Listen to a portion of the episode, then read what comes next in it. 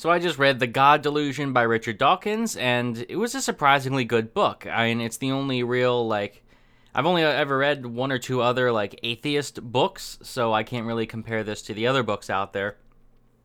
Um, I have read um, a Sam Harris book I thought was pretty good, but anyway, um, The God Delusion.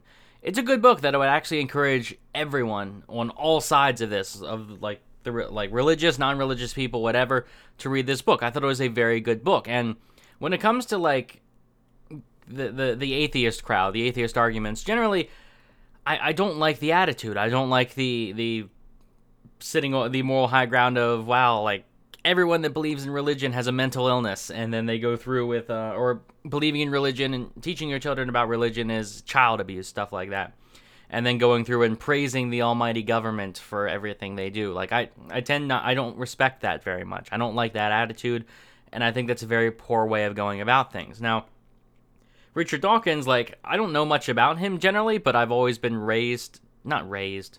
Uh, actually I haven't been raised anything about Richard Dawkins, but generally like I just got I always got that feel of a negative attitude toward Richard Dawkins. I always got the just the general feeling like he wasn't that great of a person. He wasn't that good of a guy, and I have no idea where that came from, where that that impression came from, because I mean, my family, my parents, I don't think they ever mentioned Richard Dawkins even once.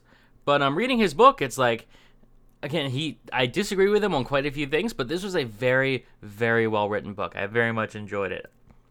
Um, I thought it was fantastic. I mean, and for the most part it's just the tone it's like he goes through all the arguments he goes through every single argument on like why like why he believes what he believes on why he doesn't believe in god he goes through the arguments and he's not arrogant about it he is simply i am right and this is why. It's very straightforward. It's very tough but fair. That's a very good way of putting it. Tough but fair.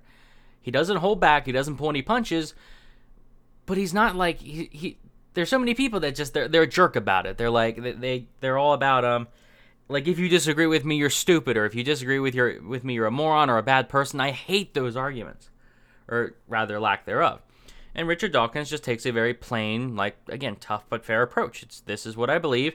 This is why he's he doesn't hold he, again he doesn't pull punches but he's just very straightforward about it. This is what i believe. These are the arguments. These are why the counter arguments are wrong.